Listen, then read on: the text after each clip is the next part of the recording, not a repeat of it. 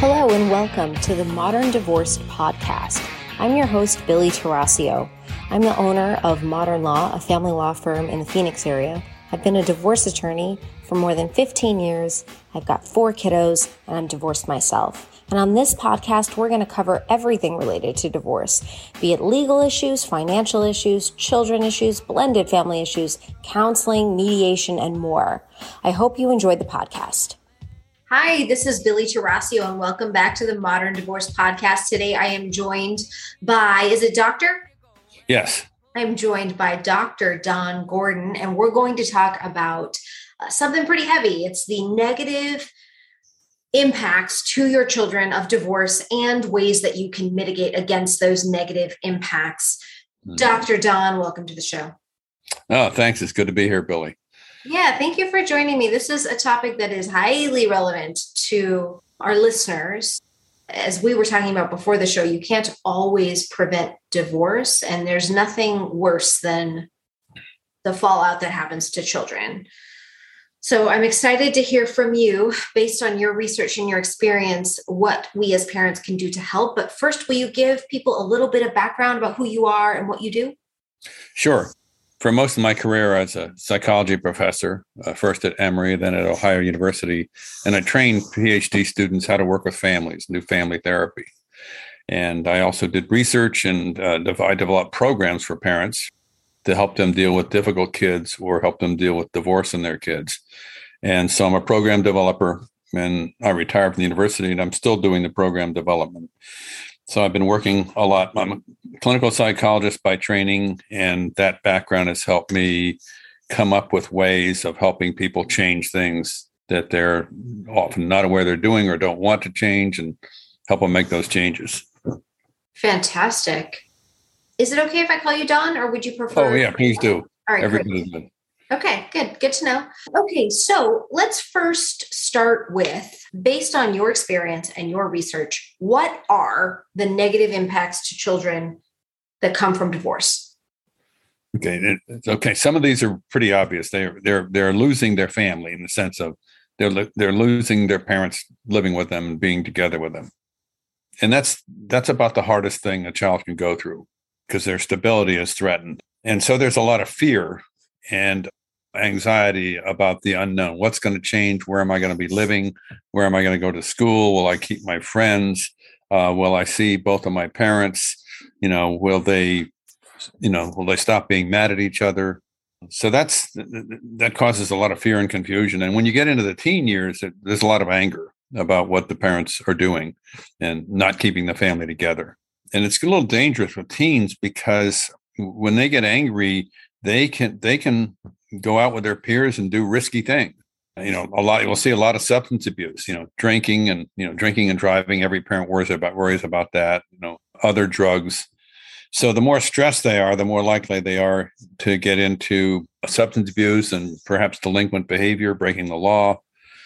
So the teens are are at risk, and then and then younger kids, it's really hard for them because they don't have a peer group the real young kids to get support from. The teens usually have a peer group that gets give them support, and that that helps them cope. But the younger kids, you know, often don't. They're not as reliant on their friends as when they get into like middle school. Mm-hmm. So the parents are are all important to them. So it it's what, what's really tough is the stress of divorce, which is, I think, the second biggest stressor that people face in their lives is divorce. Mm-hmm. And that that stress causes lots of bad things to happen with parents and one of the things that affects the kids is that they're not as attentive to their children. Mm. they're dealing with their own emotions their own sadness their anger their grief. They're distracted. Uh, they don't pay as much attention to their kids and a lot of times they can be irritable and they'll bark at the kids.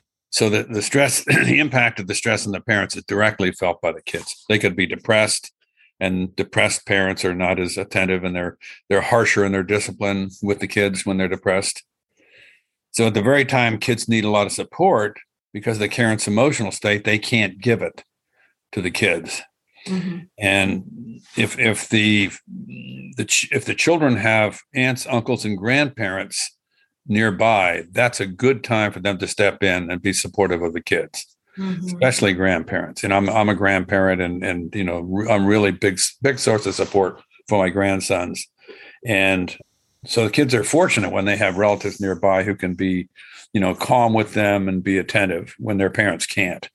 Yeah. So so another another negative thing that happens with many parents, and I did some research on this, is that many parents want children to see the divorce the way they do. They want the children to see that the other parent is the one who's to blame for the divorce. Mm-hmm. They want children to be on their side. Mm-hmm. They may be uncertain about how much the kid, how loyal the kids are to them. So they give them little loyalty tests all the time to demonstrate their loyalty to that parent. Okay. And that's the hardest, from, from what we know from research, the hardest thing for kids is being given a loyalty test where they have to pick one parent over the other. Yeah. And whoever they choose, they're going to lose because they're rejecting uh, the other parent. Yeah. So, can you give some examples of frequent loyalty tests or things that might be a loyalty test? Yeah, this is something that happens a lot. One parent will will say critical things to the child about the other parent. Yeah. And even in intact marriages, that happens. Yeah. You know, your dad spends too much, you know, too much on sports equipment, you know, or he's never here. He's out playing golf with his buddies. But with divorce families, that really ratchets up. Mm-hmm. So being critical of the other parent, and the child wants to defend the other parent, mm-hmm. but if they do, they're going to make that parent angry who's mm-hmm. criticizing. Mm-hmm. So they usually just be quiet.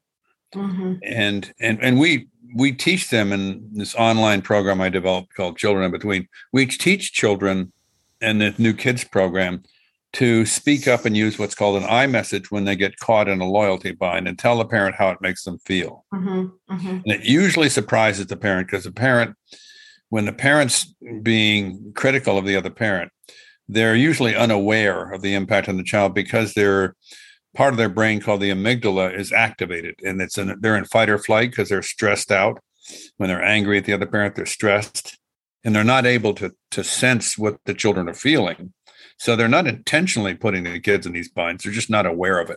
Yeah. So that's that's one of them. Another one is grilling the kids about the other parent's personal life. So you know? before before you move on, I want to give a couple examples of where this has come up for me. And okay. I and I I think well-intentioned parents can fall into this. Early on when my ex-husband and I were getting divorced, my second kiddo, we have four, was having a birthday party. And we, he, my ex husband and I had decided that we would allow my son to choose if he wanted to have a sleepover at his dad's house without his other siblings around mm-hmm. or at his mom's house. And it was even that that that my husband and I, my ex-husband and I were on the same page and we were trying to give our son the option of like what would you prefer that shut him down at the time now now we're we're years out, we're three years out, and that conversation wouldn't be the same. But at the time, even that option felt like a loyalty bind and caused grief for him. And it was, it was, it was wounding, you know, it wasn't mm-hmm. intentional. Yeah. But but it, but it happened and then you know there's other times when you i have teens and when you can you can be try to be supportive so they might be complaining about the other parent to you uh-huh. And you, you might try to be supportive. Well, yeah, you know, your dad can be hard, but even that uh-huh. is causes a loyalty bind as opposed to mm-hmm. focusing instead and I've, I've myself done this instead of focusing on you know your dad can be challenging we know that saying something like i know you can handle this or well how did you handle that or i think you handled that really well is a much better way to go so this is me reminding myself and and all the other parents out there that we do fall into these traps. Yeah, and what that first example you cited about you know you know giving your your son a choice, you were you, you were well intentioned. Yes. You're trying to what do you would you like to do? It, it doesn't matter to us. Whatever you want to do. Right. But he's saying he took it as I've got to make a vote here. Yes. I got to vote. Yes. I can. I can't vote for both. I got to pick one over the other. Right don't do that to me. And and i i think one one mistake parents make especially early on in the divorce is telling the kids that they can choose. That's horrible for them. That puts them yeah. in a terrible position. Yeah yeah. It, it's much better to kind of like ref, reflect the child's feelings you know like you know you're like a child's complaining about the other parent. Instead of agreeing with them and you you know you might be saying boy they got they got it they're spot on here you, can just reflect well it sounds sounds like you're disappointed or you're angry or frustrated with your dad just you know not give rending an opinion but reflecting their feeling and it's really helpful it's really helpful whenever you can to try to guess the feeling your child's having and, and, put it out there because a lot of kids don't have a lot of emotional literacy. They develop that with time and they're not good at identifying feelings. Uh-huh. And this uh-huh. children's program I just developed teaches them to identify feelings and so they can so they can name what they're feeling. And that gives you just naming your feeling when it's a negative feeling, it really lessens the the harshness of that feeling there's actually brain research showing that when you name a negative feeling, it's you, your your brain calms down. It's not as hard if you're uh, you recognize that you're you're sad, you're embarrassed, you're angry, and you you know say that to yourself. You could even say it out loud or to yourself, and that really helps. So whenever parents are seeing their child feeling something, make some guesses about the feelings, encouraging the child, encouraging the child to express those feelings. You know, it's really good. Uh, I mentioned, you know, the, the, the loyalty, but the other loyalty binds that parents unintentionally put their kids in, and you know, like grilling the child about the other parent's personal life. Oh, oh, your dad's got a new girlfriend. Oh, so so you had fun with with Sarah and your dad. You know that you're talking about that. Did did Sarah spend the night at your dad's house? I mean, it's it, you you you know people are intensely curious yes. about what their ex spouse is doing with somebody else yeah. And, and they can't contain themselves. They have to find out. And yeah. the child is the witness that they are grilling to find out. And because there's an intensity, emotional intensity behind those questions, they're not tuning in. Again, uh, again, they're they're trying to uh, get information from the child, but there's an emotional load there, and because there is an emotional load, they're not sensitive to how uncomfortable it makes the child. I'm our- glad that you bring this up because I see this as a problem both ways. There are some kids whose parents do not want to hear about anything related to the other parent. And those children aren't even like, they're not even allowed to express what their room's like or the mm. fun time they had. And then you have the opposite end of the spectrum, which is the tell me everything you did. Did he leave you alone? Did you do your homework? Did you make it to practice? Did you get there on time? Did you have yeah. And so, how, how do parents find that happy median be- between like allowing your children to express what's going on in their life, which might be half of the time not with you? Yeah, yeah. I think you know what, what we teach them in the in the parents program, children thing. What we teach the parents is the stuff that you need to communicate about, like medication and you know activities you're taking the children to, and, and asking questions about that. That you when you were at your mom's house, did you take your medicine this morning that's fine but it's the parent's personal life where they're they're in, entitled to privacy that you should avoid asking questions about got it but but sharing you know the child's enthusiasm about you know i went to the went to the uh, railroad park with mom today. Well oh tell me about that. I want to hear about that. You know and, and sharing their enthusiasm rather than doing an investigation of what the other parent's doing. And, and, and you know if you're trying to if you're showing genuine interest in your child or you're trying to get information about what the other parent's up to that's about their personal life. Sure. So so that's a tough one another thing that parents do that they're not conscious of is they'll they don't want to talk to the ones that don't want to talk to their co-parent they will use their children's messengers to deliver messages and quite often that information is loaded Mm-hmm. Like, you know, uh, well, we've got plans. Ask your dad to bring you back an hour early tomorrow night, you know, because we got plans. And as soon as the child says that, the dad blows up, yeah. you know, you know, and sort of like kill the messenger uh, idea. So, so those are things that we found that, that parents are unaware what they're doing and the impact on the child. So we have video scenes showing the ways that uh, parents do this. And when parents see other parents doing this, they recognize that they've been doing it. Mm. And they don't want to put that kind of stress on their children, so they stop doing it. Mm-hmm. So it's a mm-hmm. really kind of easy fix. You simply make parents aware of doing something they didn't know what they're doing and it was harmful for the kids, and they'll stop doing it. So I want to follow up on this because at some point, like I've got a 17 year old, and at what point do they? It seems that as my kids get older, and especially with a 17 year old who's now driving, he has more flexibility. You know, he pops by my house when he's at dad's for the week or things like that, and which is fine with me. But they they tend to become a little bit more involved in dictating their own schedule. Yeah. How, how should we handle that? I think they should give them a lot of leeway because they're because if they're I mean they're supposed to be learning to become independent and make responsible decisions. Um, so you want to give them opportunities to do that, you know, eh, but monitoring monitoring them to make sure that they're safe. Mm-hmm. They're not mm-hmm. making decisions where their safety is at risk. And so, so if the 17 year old says something like, "I would like to spend some extra time at your house," you know, mom or dad, uh-huh. should that mom or dad tell the the teen, well, you need to ask the other parent? Or should that parent of the teen say, I'll check with your father and see what he says? Yeah, I think that you know, the latter, you know, okay. saying let, let, me check, but but also say uh, what, what, you know, how do you think your dad will feel about that? Okay. And what? Well, I say, well, I've already told him, and he's fine. Well, there you go. Then you can relax. That's already been so you can find out. Have you already discussed this with the other parent? It's a legitimate question, and then you know what, what are their feelings about that? If the child's uncomfortable about doing it then, then you know you like you said yeah i'll check with your dad and we'll you know we'll talk about that.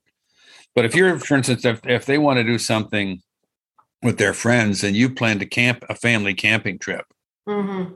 you know it, it, it, those those times are precious and and they're with their if they're usually with their friends a lot then i would i would talk about why it's really important that they go on the family camping trip and why you want them to be there so you know you have to exercise your you know parental authority to say this is we planned this for some time. I'm looking forward to it. You know I really want you to be there. When we get back you can do something with your friends. Sure. So that's and another thing that parents do uh, unintentionally that puts kids in a loyalty bind is to complain to the children about how the other parent spends money. Oh. And so you know they're kind of expecting the children to agree with them and side with them that the other parent shouldn't spend money the way that they do. Oh and so it's yeah. yeah, you know, so we have, you know, we in in this program. By the way, the the, pro, the Children Between program is used heavily in Maricopa County. It is. I took the parenting class as because it's required for parents, yeah. and and I took the class and it was really good. Okay. Oh, great, great. What's so? But one of the scenes shows the the child asking the the the father for money for a school field trip. Yeah. Dad gets upset and says, "What do you, what do you think child support's for? I pay your mom child support. Ask her for the money. And then the, the, the kid goes to the mom and asks for the money, and the kid says, "Oh, your dad's got plenty of money. Go back. He he can afford this. Go back and tell him to pay for it." So the kid's going back and forth like a ping pong ball. Yeah.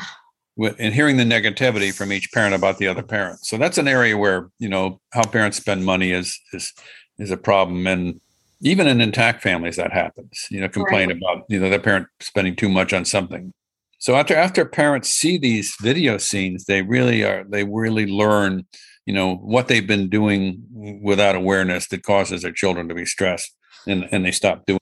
It's a great program. It really is. It's it's required in Maricopa County in order to get divorced with children and then in order to file for a modification. So let's say you you manage to get yourself divorced because you agree to it and you haven't taken the parenting class, in order to actually file for a modification, you have to have taken this course.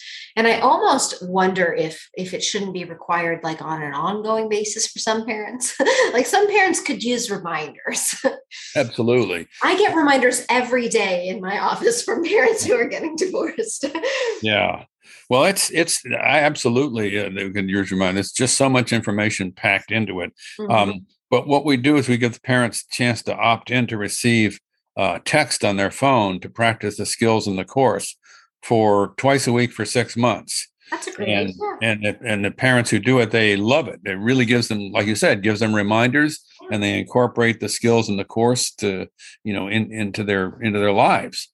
So it kind of changes the way they interact with the parent. We teach communication skills, how to listen well, you know, how to use I messages with the other parent so you don't blame them, you know, how to problem solve, how to talk to yourself so you, you calm down, you know how to take deep breaths when you're starting to get tense so we give them a lot of these skills and then we send them text to remind them to use the skills That's fantastic.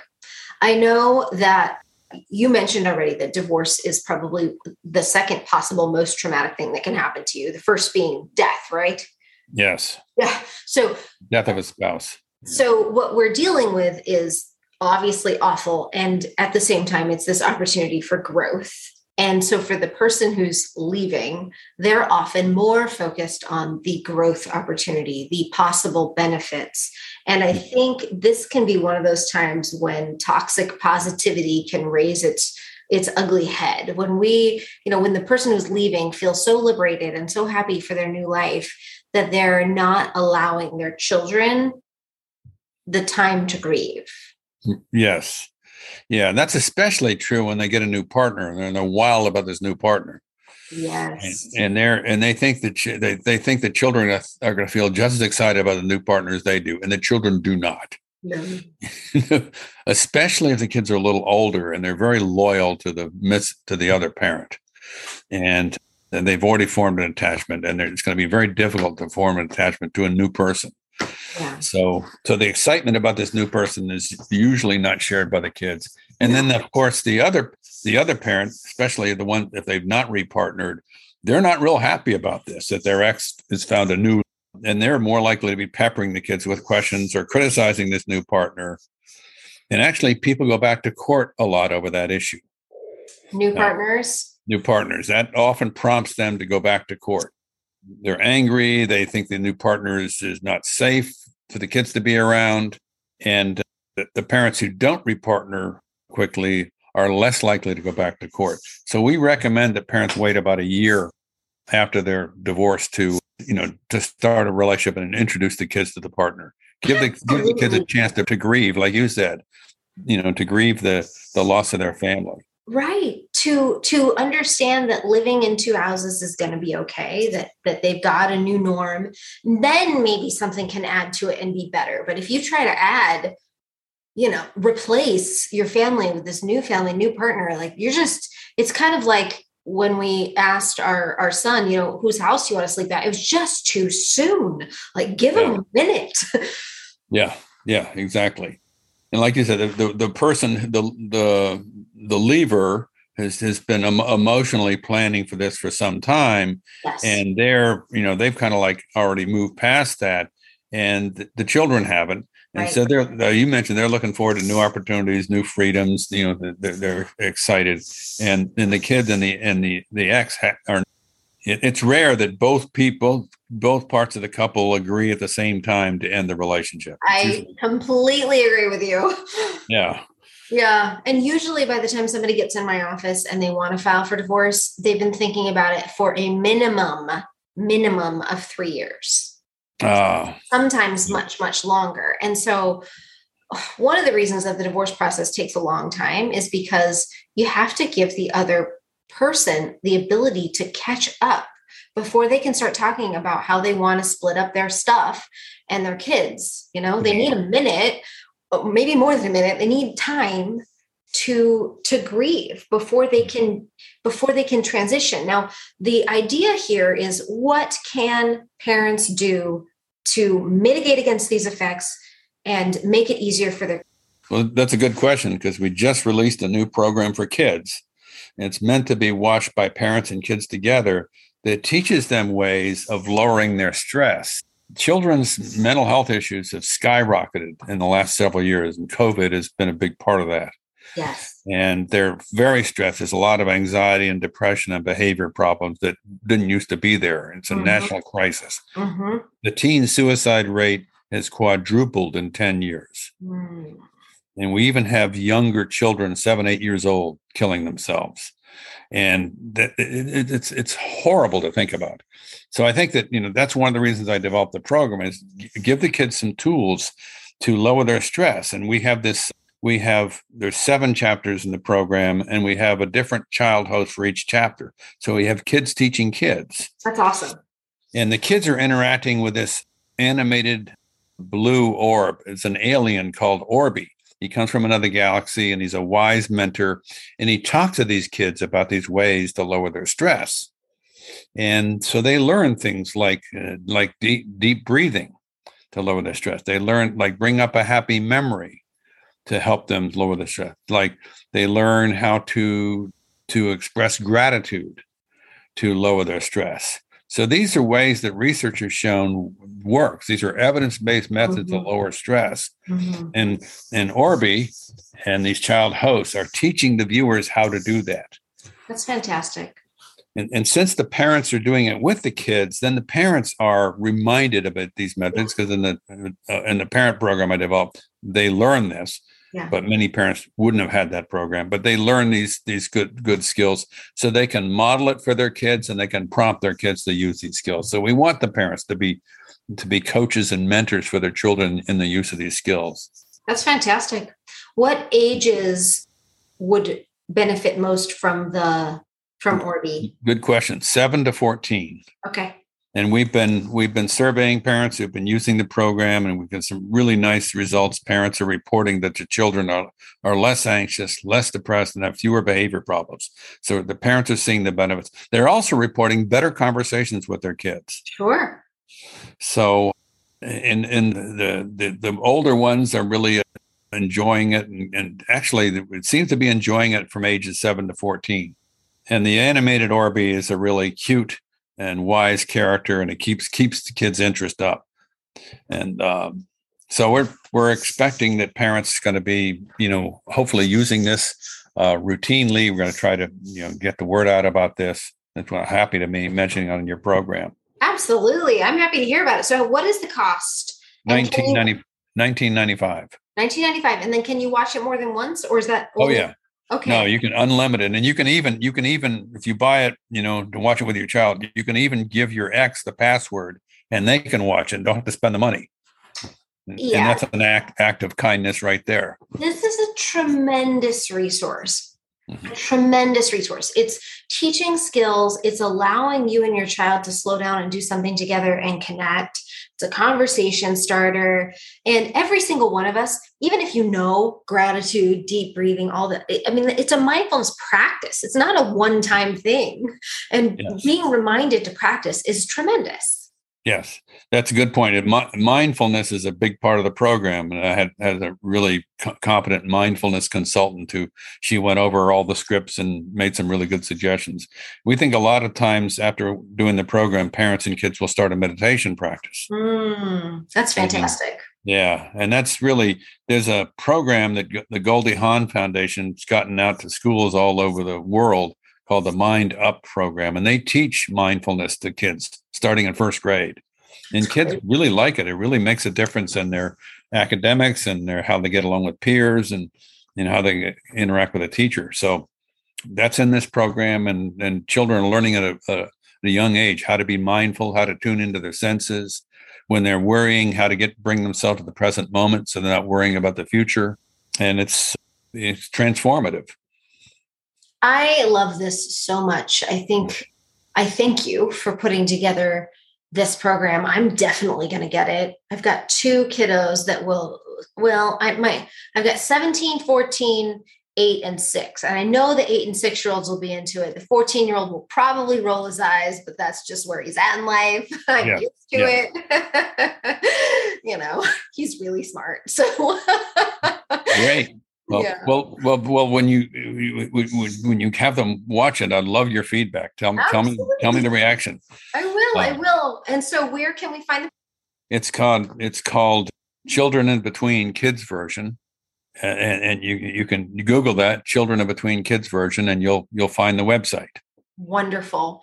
Well, Don, thank you so much. This has been a tremendous episode. And for our listeners, if you've enjoyed this, please don't forget to click and subscribe. Thank you so much for watching and listening. And we will have to have you on again. Okay, happy to do it. And thank you for the work you're doing with families. I'm so glad that you're a, a person like you is helping guide families through this really tough process. We try. We try. It is it is tough but it's not always avoidable. So I appreciate that. Thank you and have a great day.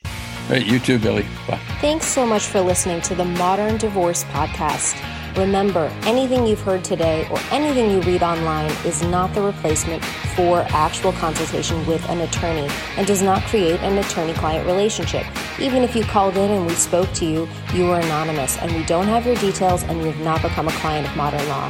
However, we would love to speak with you, or you should seek out the advice of legal counsel or counseling or any other expert near you. And if you have an idea for a show topic or you need to speak with an attorney in Arizona, you can reach me at info, I-N-F-O, at mymodernlaw.com.